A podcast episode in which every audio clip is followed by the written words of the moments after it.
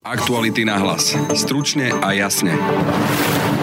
Až petina Slovákov nemá povedomie o invázii do Československa v roku 1968. 14% z nás dokonca považuje okupáciu za pozitívnu udalosť. Je to vážne bezpečnostné riziko, varuje analytička Globseku Dominika Hajdu. Medzi týmito ľuďmi, ktorí nemajú na tieto udalosti jasný názor, môže prísť k tomu, že budú zneužití práve tými dezinformátormi alebo inými aktérmi, ktorí sa snažia podkopať demokraciu. Jan Holík, zastrelený. Danka Košanová, zastrelená. Stanislav Sivák, zastrelený. Peter Legner, zastrelený. Jozef Levák, prešiel ho tank. Nie, to nie je Ukrajina dnešných dní. To sú obete invázie vojsk Varšavskej zmluvy do Československa v auguste 1968. V nedelu si tak Slovensko opäť pripomenie tragické výročie invázie vojsk vedených Sovietským zväzom. Do našej vlasti pod rúškom noci zákerne a bez pozvania vpadlo pol milióna okupantov. Invázia bez vedomia i súhlasu vlády a parlamentu si vyžiadala vyše stovku obetí a viedla k masovej emigrácii. Nasledovala 20-ročná éra lží, prenasledovania iných názorov a lámania charakterov, známa ako husákovská normalizácia. A prečo tento dlhý úvod o notoricky známych historických faktoch? Nuž preto, lebo naše povedomie o tejto udalosti je dnes doslova v žalostnom stave a historické bezvedomie, ako vieme, môže byť v dnešnej turbulentnej a nebezpečnej dobe vážnym bezpečnostným rizikom.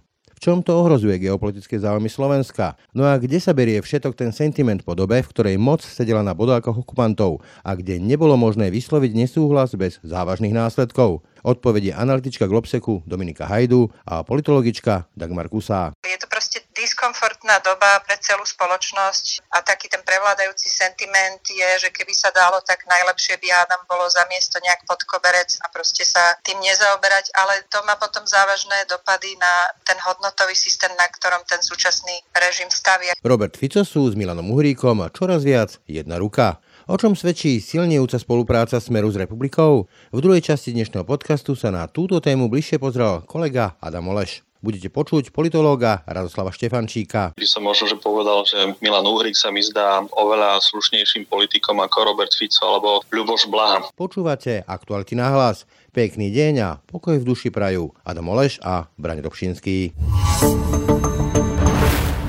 V nedelu si opäť pripomenieme neslávne výročie invázie vojsk Varšavskej zmluvy vedených e, Sovietským zväzom do Československa v roku 1968. Zatiaľ, čo si mnohí z nás pamätáme na túto udalosť, e, alebo respektíve sa pripomína táto udalosť veľmi tragicky ako okupácia, nový prieskum Globseku skúmal postoje vyše 3000 ľudí na Slovensku a ukázal, že obyvateľia Slovenska jednak majú veľké medzery v poznaní tejto udalosti a jednak pre časť verejnosti je to dokonca pozitívna udalosť.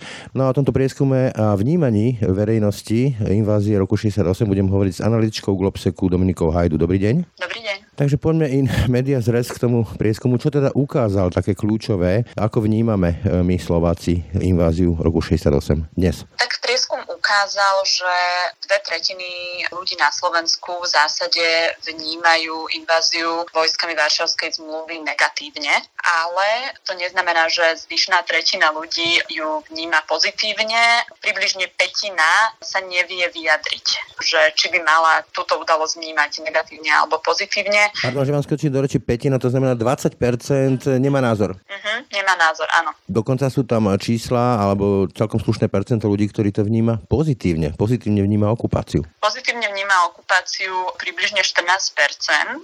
Čo je zaujímavé je, že to pozitívne vnímanie okupácie sa veľmi nelíši od nejakých vekových skupín. Je tam trošku rozdiel na základe vzdelania. To znamená, že ľudia s vyšším vzdelaním vnímajú tú okupáciu negatívnejšie ale podľa veku v zásade tam v pozitívnom vnímaní nie je rozdiel. Je tam rozdiel v tom, kto sa nevie vyjadriť k tejto udalosti. Mladí ľudia majú o mnoho, je tam, je, máme o mnoho vyššie percento mladých ľudí, ktorí nemajú názor na okupáciu. Čiže dá sa povedať, že mladí ľudia sú asi vzdelávaní takým spôsobom, že netušia o tak významnom dátume, ako je okupácia Československa? Áno, toto mi vychádza z tých eh, výsledkov, že pravdepodobne teda naše školstvo nevzdeláva do dostatočnej miery mladých ľudí o udalostiach 20. storočia. Vieme povedať aj nejaké trendy, lebo ja povedzme tento dátum sledujem, ako je interpretovaný u nás aj v Česku Slovensku, lebo boli sme Československo a vidím taký posun každým rokom. Zatiaľ, čo pred pár rokmi bolo nepredstaviteľné akýmkoľvek spôsobom sa verejne obhajovať e, alebo postaviť za túto inváziu, pred e, dvoma, tromi rokmi sme mohli počuť, že bol to napríklad poslanec Grospič, ktorý hovoril o tom, že tie obete, ktoré tu boli okolo 100 obetí, že to boli obete automobilových nehôd a nejakým takýmto spôsobom to relativizoval. Viem povedať, povedzme, že ako sa posúvajú trendy v vnímaní tejto udalosti, alebo tápame? Ivo, čo Inštitút pre verejné otázky, robí pravidelne prieskum k, aj k vnímaniu 68. A práve, že z ich analýz vyplýva, že to vnímanie negatívne sa zvyšuje. To znamená, že ako keby možno že skôr to povedomie o tom 68. alebo tá diskusia o tom 68. možno je v niečom intenzívnejšia, ale presné dáta každý rok my nemáme. Zaujímam pri tom eh, prieskume a tých správach, ktoré ste o tom dávali, že je tam aj rozdiel, povedzme, na základe pohľavia. Lebo 25% žien odpovedalo neviem a je to 10% viac ako u mužov. Áno, tu sme zistili presne, že viac mužov v zásade vníma negatívne tú inváziu, ale je to preto, lebo viac žien sa k nej nevie vyjadriť. To znamená, že zatiaľ čo 15% mužov, tak 25% žien. V tomto prieskume nám vyšla taká nejaká neistota medzi ženami pri viacerých takýchto otázkach, ktoré sa týkali nejakých historických udalostí. Nie je to špecifikum. Dobre, ale kľúčová otázka znie, čo s tým? Hovorili sme o tom, že môže za to do istej miery asi vzdelávanie alebo spôsob, akým edukujeme deti, ale nepochybne je tam aj vplyv rodiny a vplyv povedzme aj verejnej debaty, teda politikov a ďalších činiteľov. Milím sa? Určite sa nemýlite. Myslím si, že okrem vzdelávania je naozaj potrebné, aby sme otvorene a intenzívne hovorili nielen o 68., ale o celej histórii 20. storočia a pomenovávali si a vytvárali si narratív o tom, že kto kto bol v týchto udalostiach iniciátorom zla a kto bol na strane obete a snažili sa naozaj zaplniť ten informačný priestor, ktorý občas, ak nie je zaplnený, tak býva využívaný dezinformátormi, ktorí sa snažia prekrúcať historické udalosti. Ako vnímate vy, povedzme to, že aspoň teda ja to vnímam veľmi negatívne a čudujem sa, že povedzme v Česku točia veľa filmov, seriálov, napríklad e, Moriaci Ker o matke Palacha. U nás to úplne v podstate absentuje to je proste mass media a kultúra môže zásadným spôsobom meniť eh, ten narratív, ten diskus. U nás mám pocit, že je stále nedostatočné povedomie o tom, do akej miery môže kultúra pomáhať formovať verejnú mienku, do akej miery môže kultúra významne prispievať k tomu, akým spôsobom sa bude spoločnosť eh,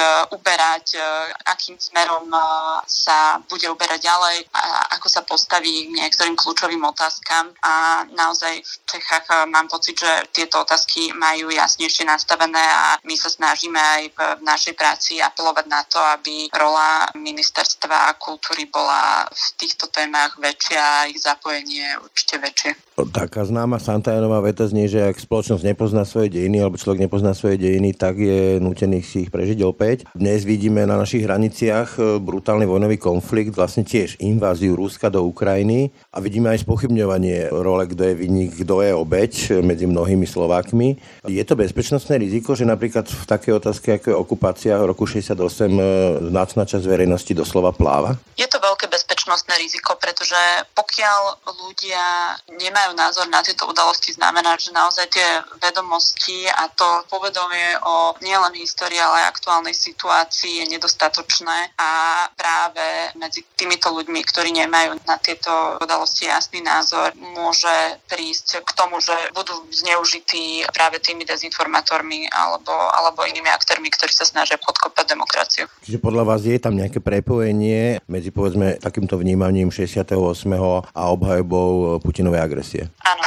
Úplne na záver, váš osobný názor, vy si viete predstaviť akýkoľvek e, zmysluplný argument, ktorý by odôvodnil okupáciu Československa cudzími vojskami bez súhlasu vlády parlamentu? Nie, neviem si predstaviť pádny argument. E, samozrejme, rôzne teórie a nepádne argumenty kolujú informačným priestorom, ale to sú naozaj blúdy a absolútne nezmysly. Toľko analytička Globseku Dominika Hajdu. Ďakujem za rozhovor. Ďakujem aj ja. A ja už len dodám, že túto oddalosť si Slováci môžu pripomenúť v nedelu, teda ten pamätný deň 21.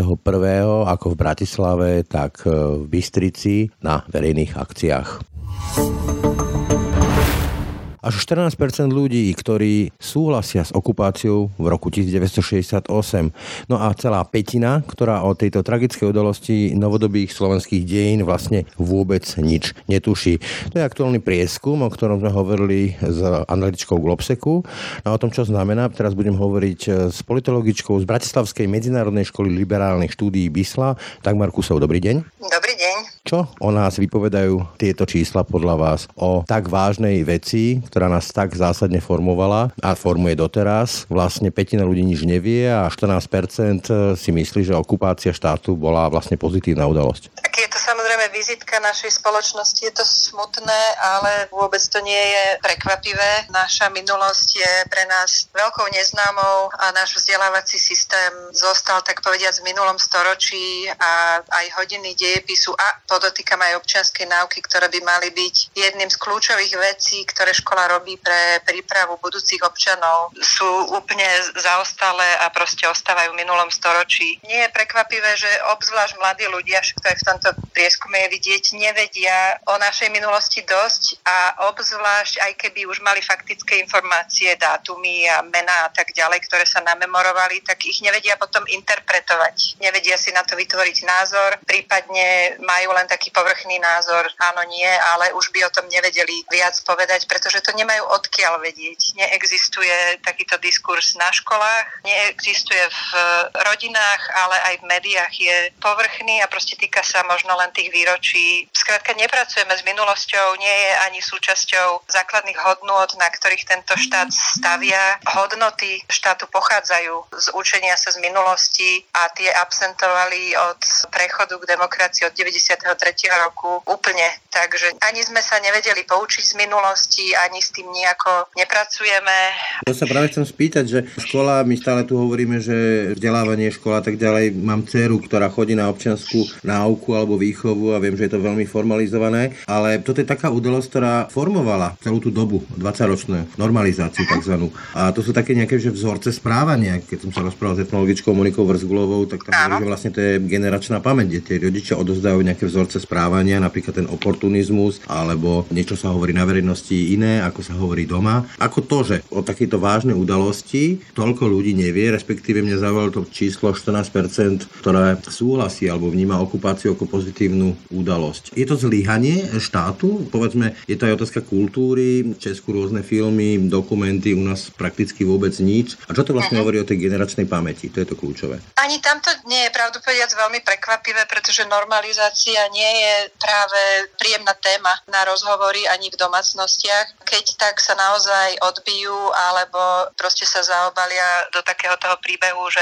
taká bola doba, taký bol systém. Tak sme to museli. A, tak sme to museli, bolo treba a tak ďalej. Takže naozaj odtiaľ, odtiaľ tie hodnoty ani veľmi plynúť nemôžu a ten verejný diskurs a škola nerobia nič preto, aby túto absenciu nejak suplovali. Je to proste diskomfortná doba pre celú spoločnosť a taký ten prevládajúci sentiment je, že keby sa dalo, tak najlepšie by Adam bolo za miesto nejak pod koberec a proste sa tým nezaoberať, ale to má potom závažné dopady na ten hodnotový systém, na ktorom ten súčasný režim stavia, ktorý teda absentuje, je veľmi pragmatický, materialistický a nie hodnotový, lebo tie hodnoty nemajú odkiaľ prísť. A môže to zásadným spôsobom formovať povedzme aj postoj k takým udalostiam, ako je napríklad aktuálna invázia a teda agresia Ruska na Ukrajine, kde mnohí Slováci akoby nechápali, že prečo vlastne sa tí Ukrajinci bránia, že prečo sa rovno nevzdajú a bol by pokoj, bolo by po vojne, to je takéto časté volanie, vzdávajme zbranie a bude mier a bude pokoj, nech si aj vezmú Rusi časť Ukrajiny. Teraz aktuálne Ivan Šimko, bývalý činovník KDH, publikoval status, ktorom hovorí, že mali sme sa v tom 68. brániť, čo vyvolalo takú búrku a polemiku. My sme sa nebránili ani v tom 38., ani v tom 68., stále si to ospravedlňujeme, že taká bola doba, nemali sme šancu, my sme tí mali, my nič nemôžeme. Môže to byť e, zásadná vec, ktorá nás môže bezpečnostne ohrozovať? Tak má to predovšetkým dopad na postoje voči vojne v Rusku a Ukrajine, na to, akým spôsobom hodnotové orientácie fungujú v spoločnosti a šíria sa, na to, akým spôsobom sú ľudia schopní pracovať s informáciami a spracovávať ich. Takže tam, kde absentuje kvalitné vzdelanie, ktoré teda opakujem, nestavia len na tých faktoch a informáciách, ale pracuje aj s interpretáciami, s emóciami, proste s tým, čo to znamená pre dnešnú spoločnosť a tak ďalej. Nie je vôbec prekvapivé, že sa ľudia ťažko orientujú v záplave informácií a alternatívnych faktov a hoaxov a buď si nevedia vytvoriť názor, alebo veľmi ľahko prepadnú a podľahnú dezinformáciám a lžiam. A môže to deformovať alebo posúvať tú debatu zásadným spôsobom, povedzme aj tá verejná debata, myslím napríklad takéto volanie, ocitujem nikdy proti Rusku Luboša Bláhu, kde stále aj Robert Fico. Vidíme, že napríklad v Česku sa to tiež posúva, kde už sa dokonca pár rokov dozadu hovorilo o tom, že to boli obete dopravných nehôd, tí, ktorí boli zastrelení alebo prejdeli tankami. Uh-huh. Majú teda politici zásadnú zodpovednosť v tomto?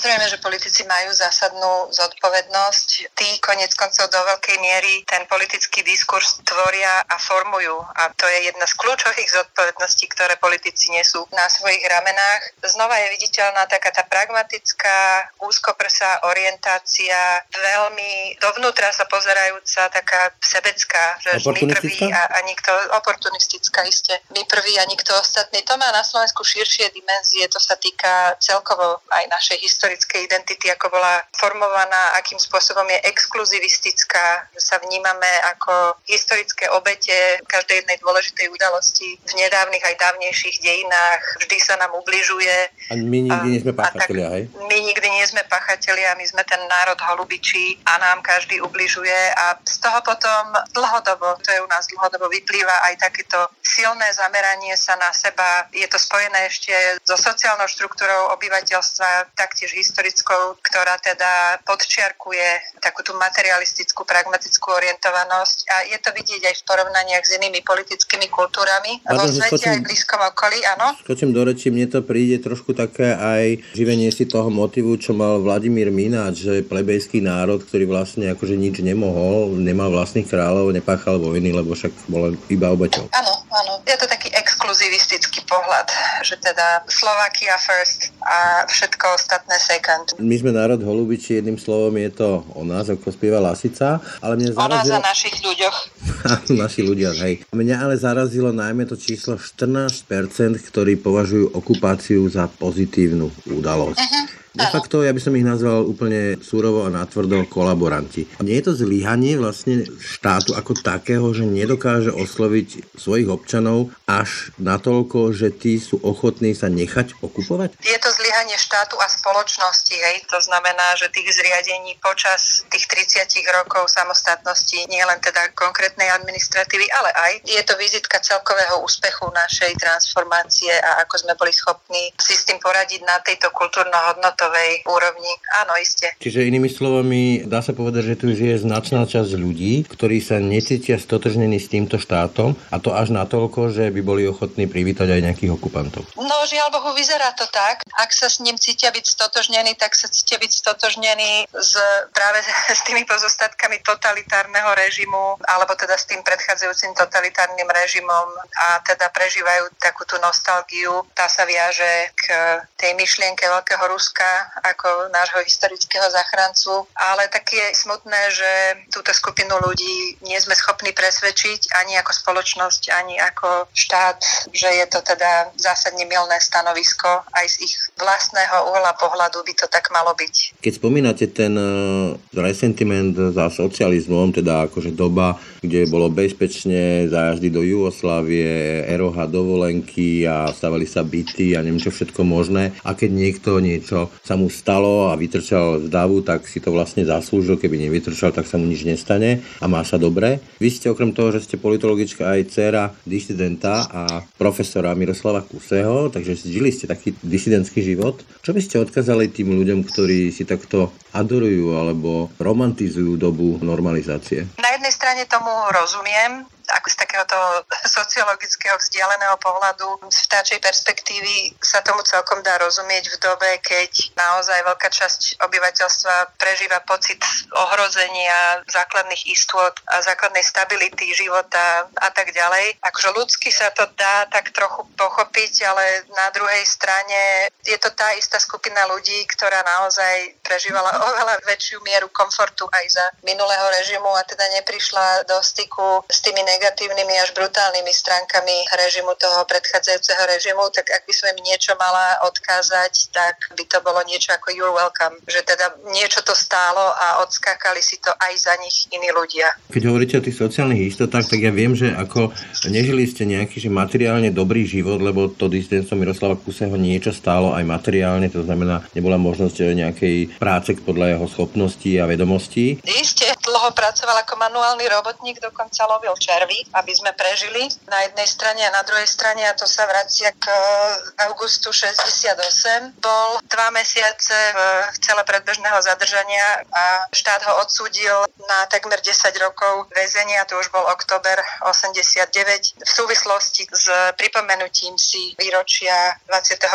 augusta v roku 89 Takže stálo to aj materiálny komfort, ale aj teda také tie základné životné istoty a bezpečie. Čiže úplne na záver, nie je to teda o tom, že či sa človek má alebo nemá dobrá, ale o tom, či si vyberie alebo nevyberie a stojí si za tými hodnotami, ktoré si vyberie, nie? To je prvá a zásadná voľba, vybrať si tie základné životné hodnoty a vybrať si tú slobodu a podľa tej žiť. Všetky ostatné voľby sa potom už od toho prirodzene odvíjajú a tie už sú celkom ľahké, keď je urobená tá základná voľba. Prečo si teda na Slovensku toľko ľudí vyberá tú hodnotu tzv. sociálnych istot, aby som použil termín Roberta Fica, pred niečím ako je sloboda, nezávislosť, e, dokonca toho až boja? Pretože sloboda a nezávislosť sú oveľa náročnejšie a menej pohodlné. Často si vyžadujú obete aj toho sociálneho komfortu, vyžadujú si niekedy náročnejšie voľby, vyžadujú si spýtovanie svedomia, prehodnocovanie toho, ako vedieme každodenný život. No komu sa to chce robiť? Je to náročnejší spôsob života, ale samozrejme dlhodobo jediný taký, čo dáva zmysel a vedie k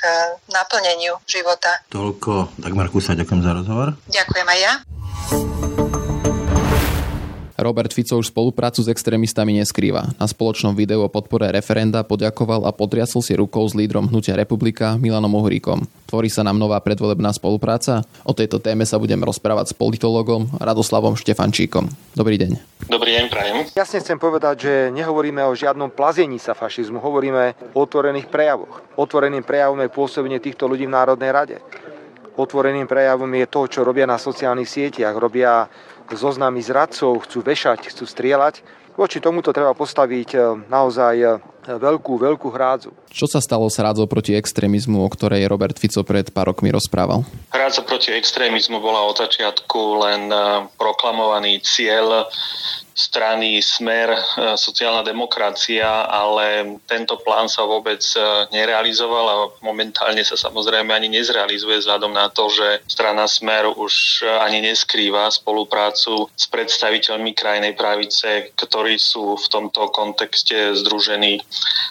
v politickej strane s názvom Republika. Europoslankyňa Smeru Monika Beňová napísala 2. marca na svojom Facebooku, že je zásadne proti akýmkoľvek čo len náznakom o spolupráci, či o nevylúčení spolupráce s Milanom Uhrikom a stranou Republika ak nie, tak zo strany odíde a náznaky akejkoľvek spolupráce sú pre ňu osobne neakceptovateľné. Včera sa europoslankyňa Monika Beňová vyjadrila, že ide o spoluprácu v rámci opozície, ale to neznamená, že budú spolu vo vláde. Otázka ale znie, či má vlastne Robert Fico ešte na výber a nie je to jeho jediná cesta spolupracovať s podobnými stranami? Ja si myslím, že krajná právica, v tomto prípade republika, je Robertovi Ficovi, po prípade niektorým iným predstaviteľom strany Smer veľmi blízka možno, že ani nie z takéhoto videového hľadiska, predsa len strana Smer je radikálna ľavicová strana, zatiaľ čo Republika je radikálna pravicová strana. Takže na prvý pohľad e, sú tieto dve zoskupenia skutočne veľmi ďaleko vzdialené od seba, ale zase ak skúmame ich spôsob komunikácie, ako oslovujú voliča, aké výrazové prostriedky používajú, tak jednoznačne musíme konštatovať, že niekedy je veľmi ťažké určiť, či to povedal Ľuboš Blaha alebo Milan Mazurek. To znamená, že Oni sú si skutočne veľmi blízki, ideologicky možno, že nie, ale oslovujú podobného voliča, ktorý je možno, že frustrovaný zo súčasnej situácie, ktorý počúva na radikálny, možno, že niekedy až e, vulgárny slovník. V tomto kontexte by som možno, že povedal, že Milan Uhrik sa mi zdá um, oveľa slušnejším politikom ako Robert Fico alebo Ľuboš Blaha. No a čo sa týka Moniky Beňovej, myslím si, že jej vyjadrenia sú čisto uh, pragmatické a prospechárske. Myslím si, že Monika Beňová má vždy také tie zletlivé, uh, také tie pekné vyjadrenia, ale keď uh, príde ku konkrétnemu skutku, tak sklopí, sklopí oči a zatvorí si uši a nevníma, nepočuje vonkajšie podnety a vzhľadom na to, že o niekoľko o nejaký čas budeme mať alebo budeme voliť poslancov do Európskeho parlamentu, takže predpokladám, že Monika Beňová sa bude o túto pozíciu chcieť uchádzať znovu, možno, že opäť bude chcieť byť jednotkou na kandidátke Smeru, pretože šancu by určite mala. Takže si viem predstaviť, eh, že pragmatické riešenie alebo pragmatické vyjadrenia z jej strany zvíťazia nad hodnotovými. Hovoríte, že Smera republika už bojujú o rovnakého voliča je pre voličov republiky a aj SNS Robert Fico príťažlivý? Možno, že nie úplne príťažlivý, ale Robert Fico je ten, s kým si možno tieto dve politické strany vedia predstaviť spoluprácu aj keď o ľudovej strane naše Slovensko je už veľmi ťažko hovoriť, pretože u nich sa predpokladá, že sa, ak bude kandidovať do parlamentných volieb alebo v parlamentných voľbách samostatne, tak sa už do parlamentu nedostanú, ale republika je skutočne veľmi vážnym kandidátom na budúcu parlamentnú politickú stranu a Robert Fico samozrejme chce tie voľby vyhrať a takýmto spôsobom hľadá možnosti budúcej spolupráce aj na úrovni vlády. Ak sa Robertovi Ficovi podarí zvíťaziť ehm, vo voľbách, tak si viem predstaviť, že republika bude jednou z toho prvých stran, s ktorými sa dá do koalície, pretože Robertovi Ficovi pred rokmi nevadilo ísť do spolupráce či už s Janom Slotom alebo Vladimírom Mečiarom, neskôr ehm, so šéfom SNS ehm, Andreom Dankom, takže no, on vníma politiku čisto pragmaticky, mocensky pragmatický a pokiaľ mu spolupráca s republikou bude prinášať e, nejaké určité výhody v podobe napríklad dostatočného počtu poslancov v parlamente, ktorá by podporovala vládu, v ktorej smer bude sedieť, tak si viem predstaviť, že, tak, že bude s nimi intenzívne spolupracovať. A viete si predstaviť ďalšiu stranu, ktorá by sa pridala k Smeru a republike, aby mohli spolu vládnuť? Ja si viem predstaviť napríklad Borisa Kolára a jeho e, politický subjekt Sme rodina, pretože Boris Kolár, keď sa pozrieme na to, ako sa pred istým časom reprezentoval smerom na vonok, tak práve Boris Kolár zorganizoval to stretnutie e, krajine pravicových európskych politických strán v Bratislave do Bratislavy boli pozvaní zástupcovia krajnej pravice tak z Francúzska ako napríklad e, rakúskej FPE. To sú všetko politické strany, ktoré sú za e, tou pomyselnou hranicou akceptovateľného. Takže e, viem si predstaviť, že pri určitých pri, určit, pri určitom rozložení síl by sa s nimi dal vedel dať dokopy, aj keď ja si myslím, že republika určite nebude tým prvým partnerom, ktorého smer osloví, ale bude to v prvom rade hlas e, Petra Pellegriniho a až od tých dvoch bude následne záležať, či e, oslovia republiku alebo nejakú inú politickú stranu. Ale zase na druhej strane treba e, určite podotknúť, že keď hovoríme o, o keď takýmto spôsobom uvažujeme, tak uvažujeme o Robertovi Ficovi ako o potenciálnom víťazovi volieb. Veľkú šancu minimálne z zo súčasných e, alebo na základe súčasných preferencií má hlas e, Petra Pellegriniho, takže to, čo sme povedali doteraz, môžu byť len špekulácie, ale len, e, za, ale len v prípade, ak sa Robertovi Ficovi, respektíve strane Smer SD podarí vo voľbách zvíťaziť. Kotlebová sa mala dlhodobo problém s tým, že s nimi nikto nechcel spolupracovať podarilo sa hnutiu republika navodiť dojem nejakej miernejšej strany? Na prvý pohľad to tak vyzerá, presne tak ako to vyzerá napríklad v prípade Petra Pellegriniho. On bol dlhoročný súputník Roberta Fica, takže ak niečo môžeme vyčítať Robertovi Ficovi, mali by sme rovnako mierou vyčítať aj Petrovi Pellegrinimu a to isté platí aj v prípade Milana Mazureka alebo Milana Uhríka, pretože to sú ľudia, ktorí odišli e, z ľudovej strany naše Slovensko len preto, že Kotleba si uzurpoval väčšiu moc e, vo vnútri strany a e, nie na základe nejakých ideových rozporov. Myslím si, že vážnym konfliktom boli ich osobné spory, ale čo sa týka nejakého mentálneho nastavenia si myslím, že je to podobné. Určite tak LSNS ako aj strana Republika prešli v ostatnom období dosť e, výraznou zmenou, čo sa týka ich komunikácie. Vieme, že odsudený bol tak Kotleba, bol odsudený aj Mazurek a oni sú si vedomi toho, že pokiaľ budú súdy odsudzovať aj alebo posielať do väzenia alebo nejakým spôsobom um, odsudzovať iných uh, členov, tak opäť môže prísť k iniciatíve rozpustiť uh, či už LSNS alebo republiku. A uh, toto tak Uhrík ani Kotleba nechcú, takže navonok vystupujú zmierlivejšie, ich politický jazyk alebo ich politická komunikácia je úplne iná ako tá, ktorú sme poznali pred rokom 2016, kedy sa neštítili propagovať otvorený rasizmus, antisemitizmus, kedy dosť e, nevyberaným slovníkom sa vyjadrovali na adresu rómskej menšiny. Takže e, toto dnes už u nich nevidíme. Skôr naozaj vulgárnejší sú predstavitelia Smeru, či už Fico alebo Ľuboš Blaha.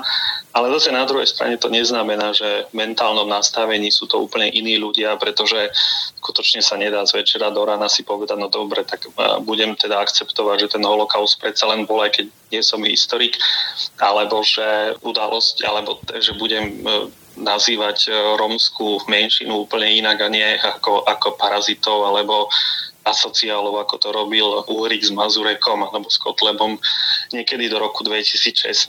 Takže veľa sa tam toho nezmenilo, čo sa týka mentálneho nastavenia, ale čo sa týka politickej komunikácie, tak sú úplne iní. A to možno, že navodzuje dojem, že je to úplne iná strana, ale ja si myslím, že je to to isté, čo sme mali tu predtým, len v nejakej, možno, že nie novej uniforme, ale v novom šate nemôžu kvôli tomu stratiť voličov, lebo pred voľbami bude Robert Fico a strana Smer asi bojovať o rovnakého voliča ako strana Republika, tak či neprejdú práve k strane Smer tí voliči Republiky? Nemôžno vylúčiť, že volič sa pohybuje práve medzi jednou alebo druhou, respektíve treťou stranou a ten politik, ktorý zvolí vulgárnejší jazyk, mu bude sympatickejší. To samozrejme nevylúčuje, že nakoniec, alebo nakoniec ani Mazurek s Úrikom nebudú vulgárnejší, ale čo sa týka týka vyjadrení na konkrétne témy ako do roku 2016, či už k Rómom, Židom, či už e, k migrantom, tak v tomto budú určite opatrní, ale v každom prípade si tieto strany navzájom budú konkurovať. To bol politológ Radoslav Štefančík. Ďakujem za rozhovor. Ďakujem pekne.